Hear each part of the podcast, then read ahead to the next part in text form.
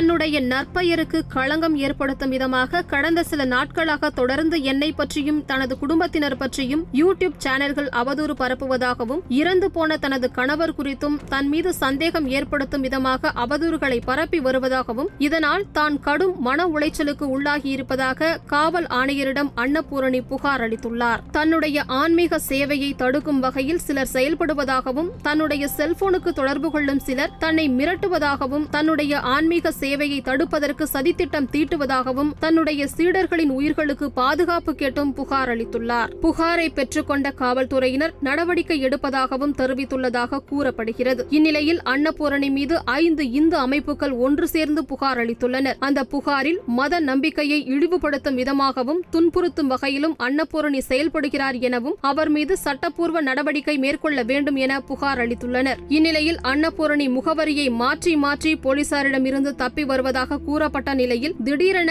காவல் ஆணையர் அலுவலகத்தில் வந்து புகார் அளித்துள்ளார் என்பது குறிப்பிடத்தக்கது.